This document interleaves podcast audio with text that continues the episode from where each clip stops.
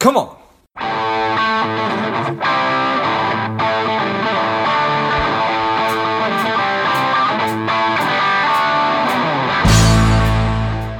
Spending too much time on social?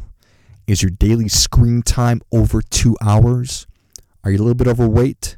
Not saving enough money? Any or all of these are familiar. Strive could be for you.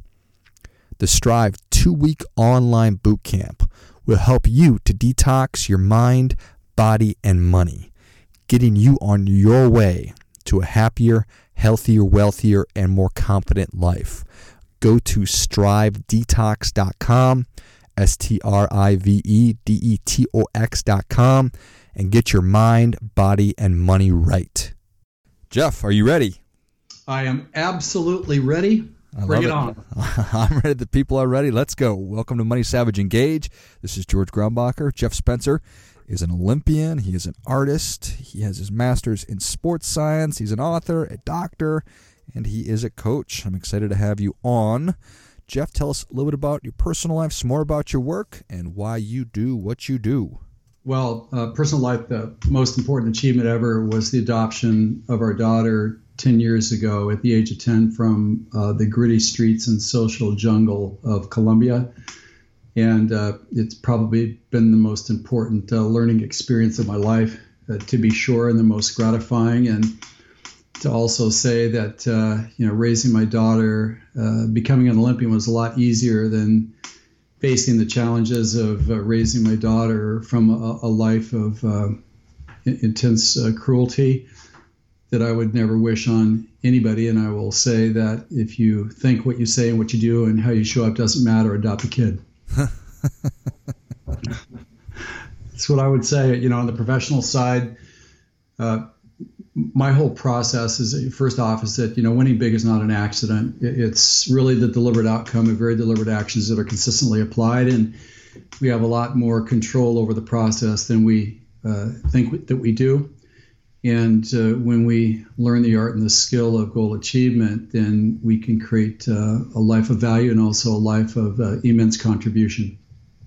Well, amen to that. Winning big is not an accident, and we have not. more control than we think. Yeah, absolutely. Why do you think? Do, do you think that people don't grasp that, or do they understand it and and and choose to to not embrace it?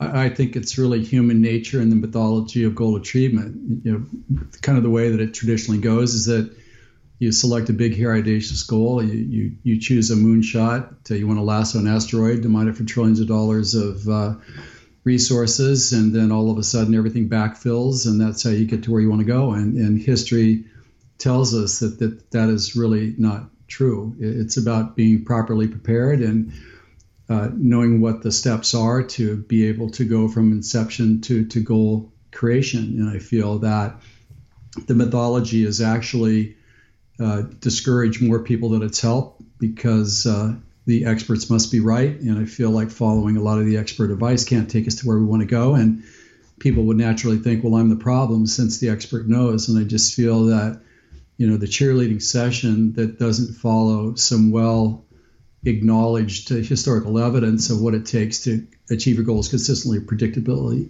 predictably, and repeatedly, it can't take you to where you want to go if you don't have the process and the skills to be able to make it happen. Got it. Yeah. So, like anything else, if if it's and I, I, I apologize. Were were were you a cyclist in the Olympics? I was, yeah. Mm-hmm. So you probably understood or were coached the the the proper mechanics for actually getting on the bike and using it properly and then the diet and the exercise. So you knew the steps. And then you followed them and you worked really hard and all these events led you to actually compete in the Olympics. And you're saying that if you have the proper steps in place or understand the process of goal setting you can probably apply that to anything? Well I, I think that that's correct but just to sort of Uh, amend something that you said there is that goal setting perhaps is the easiest part of it because goal setting and goal execution are not the same thing. And you know, in my model, the first thing is that when you're talking about setting a goal, you must make sure that you have the right goal. there's lots of smart goals out there that doesn't mean that they're the right goals. So I've actually created a process by which a person can look at any type of goal that they're considering pursuing and running it through this uh, methodology to confirm that it is the right goal to achieve. And then once that has happened, then to go through the process of creating the readiness to start pursuing the goal and then the process of executing what has to go right to achieve the goal in the least time with least effort. Got it. Okay. So what's an example of of a, a wrong goal that, that, that you've seen people struggling with or, or set? I, I, think sometimes people start with way too big of a goal. Mm-hmm. Like I talked with the guy recently, you know, that I met at an event, and he said, "Well, I want to influence a billion people." And I said, "Well, how are you going to do that?" So well, I haven't figured that out yet. So again, way too big, way too soon. It doesn't mean that you can't get there, but I feel like it needs to be pruned back to a level that allows a person to learn the art of goal achievement first, and then it can be applied to ascending levels of complexity where ultimately you, you can uh, influence a billion people. But I, I feel learning the skill first is, is the most important place to start. Got it. You know, I, I, I see um, across social media and whatever people talking a lot about 10xing things. And just based on what you said, it seems like that might be, while it seems like a good idea, probably a bad idea because it's too big. Yeah, absolutely. And I think that that's part of the mythology because everybody kind of, when they're new to the game, they want to fit in. So whatever people say that they should be doing, they try to emulate that to remain a, member in the club, so to speak. But I feel that if you, it's like golfing, if you learn a bad stroke first, it's really hard to unravel it. And I think it's the same thing with goal achievement that if you learn the process incorrectly, then you set yourself up for perhaps regrettably a lifetime of frustration because you, you can't get to a place that you don't have the skill or the roadmap to use to get there. It's just not possible. Got it. Okay. So how how does one start?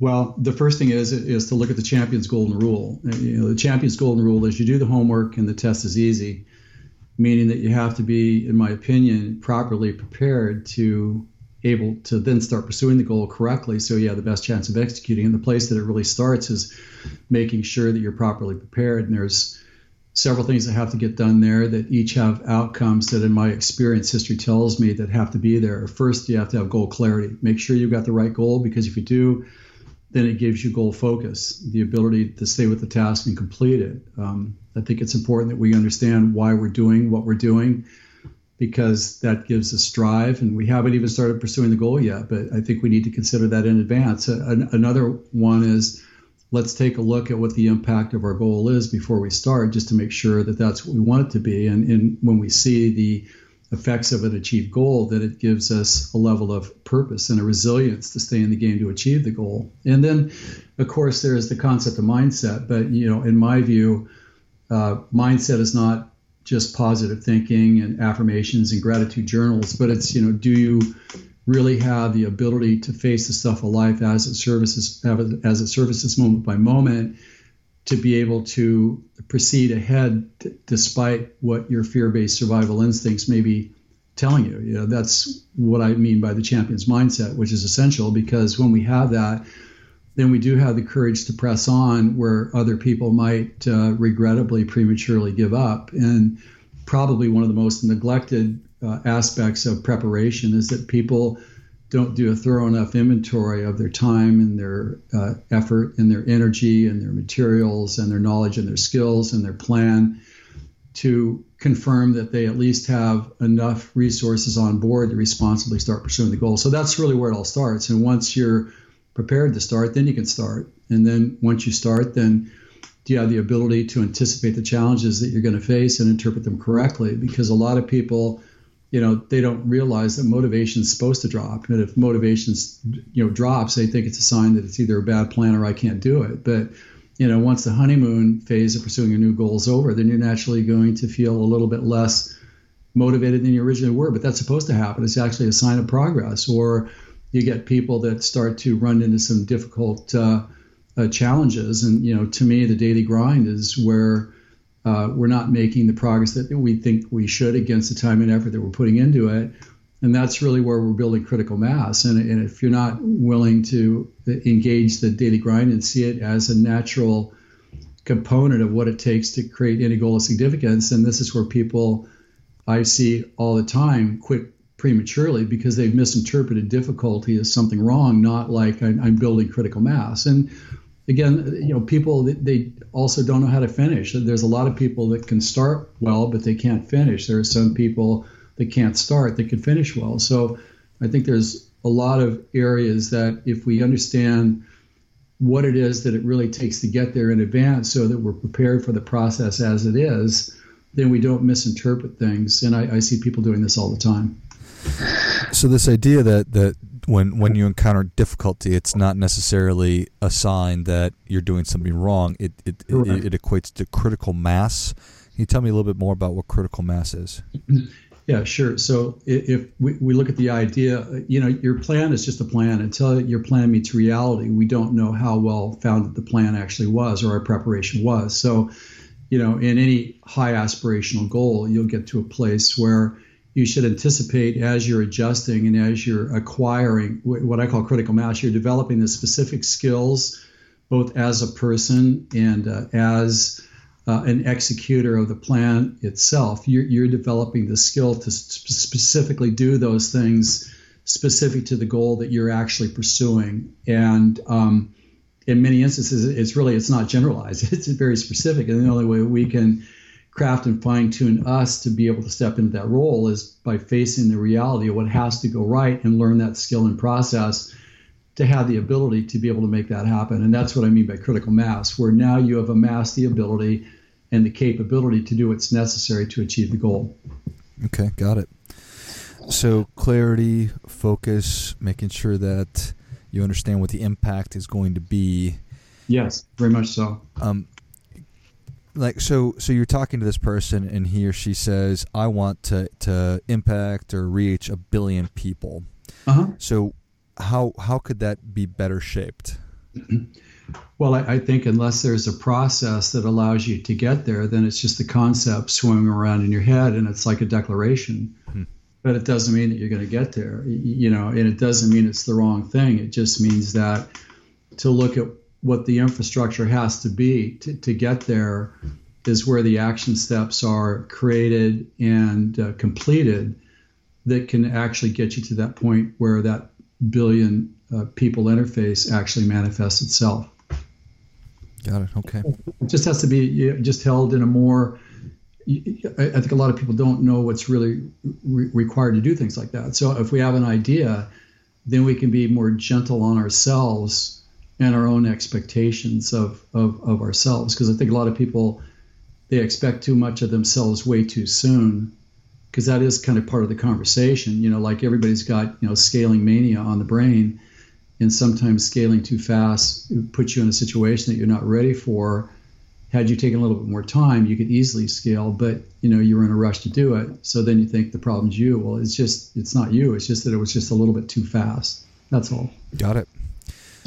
So need to be more patient with ourselves and have an understanding that yes, this is important work that I'm doing, and it's not going quite as fast as I want, but as long as I'm doing the things that I know that I should be doing on a consistent basis, I am building that critical mass. Yeah, yeah. that's exactly right. That, that's why I think that it's really important to have uh, an observer or a participant that helps us clarify what we're experiencing in the process so we don't misinterpret it. You know, whether it's a mentor, whether it's a, you know, a paid coach or whatever, I just feel like we need somebody that uh, is a little bit ahead of us that can confirm to us what we're experiencing as being either correctly experiencing it and interpreting it or needing to adjust to that which it really needs to be to give ourselves the best chance of uh, achieving that goal. Yeah, no, I appreciate that very much. And on, on, on, on your website, you, you talk about this idea of a corner man, and that's that's what we're talking about, right? So tell us about, about, about what you mean by that know, there's like three types of advisors as I see it. You have a coach that can help you in a narrow area, like I'll show you how to do a better, you know, conversion strategy or a better opt-in strategy. That's a specific thing that has to go right in the process, but that's not everything. There's a lot more to it than just that. And then you have uh, a, a, mentor that maybe has a little bit more bandwidth that can help you in a singular area. Like let's say I have a business mentor, or I have a financial mentor, a health mentor. Uh, it's similar in the sense that they know part of your life experience in, in your universe, but the part that they don't know about, they're not really necessarily fully taking into consideration when they're providing recommendations. So the recommendations may uh, have limited effect because the totality, the person taken as a person with a personal and a professional life is not really considered. So you have this older person that's generally at least 60 years old that's helped people in many areas become very successful and they've been very successful in many areas and they've gone through a complete cycle of life and they kind of know all the things that will be coming and they know how to advise the person all things considered uh, for example if you make a great business decision that hurts you personally in a very difficult way well maybe it's not such a good idea uh, or vice versa you know you do a, a personal choice that doesn't help your professional life that doesn't have to be that that's a preventable uh, cause uh, of a problem as well. I feel like if you have like just just in the movie Rocky, you know, Rocky had Mickey, the older guy in his corner, yeah. and you know, Mickey was pointing out in real time to Rocky what he had to do, just those essential things to stay in the game to become the perennial world champion. And I feel like you know the corner man that's kind of like Mickey that's seen it all, that in real time can tell you what the terrain is and what actions to take are. It's not like you're going back to school and learning it. It's in real time. You're being fed the, the actions that have to go right to move things forward, then you're able to economize on your time and you have more confidence in your abilities and you believe and know that you can actually achieve a goal. So that, that's why I feel like a cornerman is essential. It, it's for sure the most difficult advisor to find because of the, the requirements of it. But still, I, I think that that's the glue that needs to be at 100,000 feet, kind of looking down on a person's universe to see how all the parts are tying in. Yeah, I think that that certainly makes sense. And so, how how do you think that that that people should go about? Is it it needs to be a personality fit, but also expertise? So that can't be an easy process of finding the right one. Yeah, it's really not. I think you know, number one, it, does this person have an expertise in the area that you are interested in? And then the next question to ask would be. Uh, what is their style of engagement? Do they consider your personal life as well as your professional life? If so, then then that would pique my interest more, and I would encourage a person to invest further. And then it would be to make sure that you have a, a personal experience with the individual through some sort of you know virtual platform or maybe face to face, where you're getting a chance to really look at what their model is and, and how it is that they support, make decisions, and uh, encourage to move forward and make sure that there's a, a nice mind, body, and soul resonance, like with the individual. And the individual, in my opinion, uh, should not be a taskmaster. They should be a really good listener that can provide good insight. That when their recommendations are given, that you have kind of a mind, body, and soul resonance with, and you have a high level of trust, and they're able to explain to you why they're making the recommendations in a way that makes sense to you. And so those are the key elements that I think that a person uh, should look for. I love it. Makes sense. And also, also a little bit, a little bit older too. I, I want to say that because I, I think that you know you, you have to be 55 or 60. You got to have a lot of scar tissue. So, I mean, seriously, you know, it's like I don't trust anybody that doesn't have a lamp or you know disc or something. You know, I just don't trust them. They're just too pretty. You know, so that's, that's sort of another empirical criteria I'd suggest. I love it well, Jeff, Savage Nation is ready for your difference making tip. What do you have for them? Well, I, I would say that the difference, in, in my opinion, the most important thing anybody could do is to decide how you're going to show up each day and who is the person you're going to be for everybody else. And the reason why I say that is that, um, you know, my daughter was exposed to every conceivable horrific trespass a violation imaginable. And she didn't ask for that. People that weren't in control of their lives imposed that on her, and she has scars that she may never recover from. And she didn't ask for that.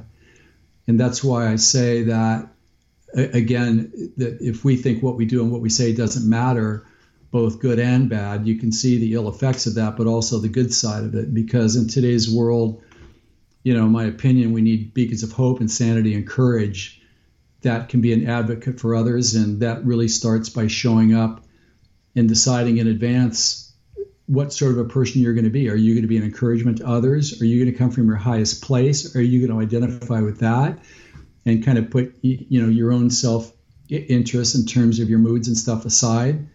You know, I say yes because, you know, the real us is that person that comes from the highest place. It's important for other people to experience that, to give them trust in humanity. And it's part of you know how we transform ourselves into that person as well.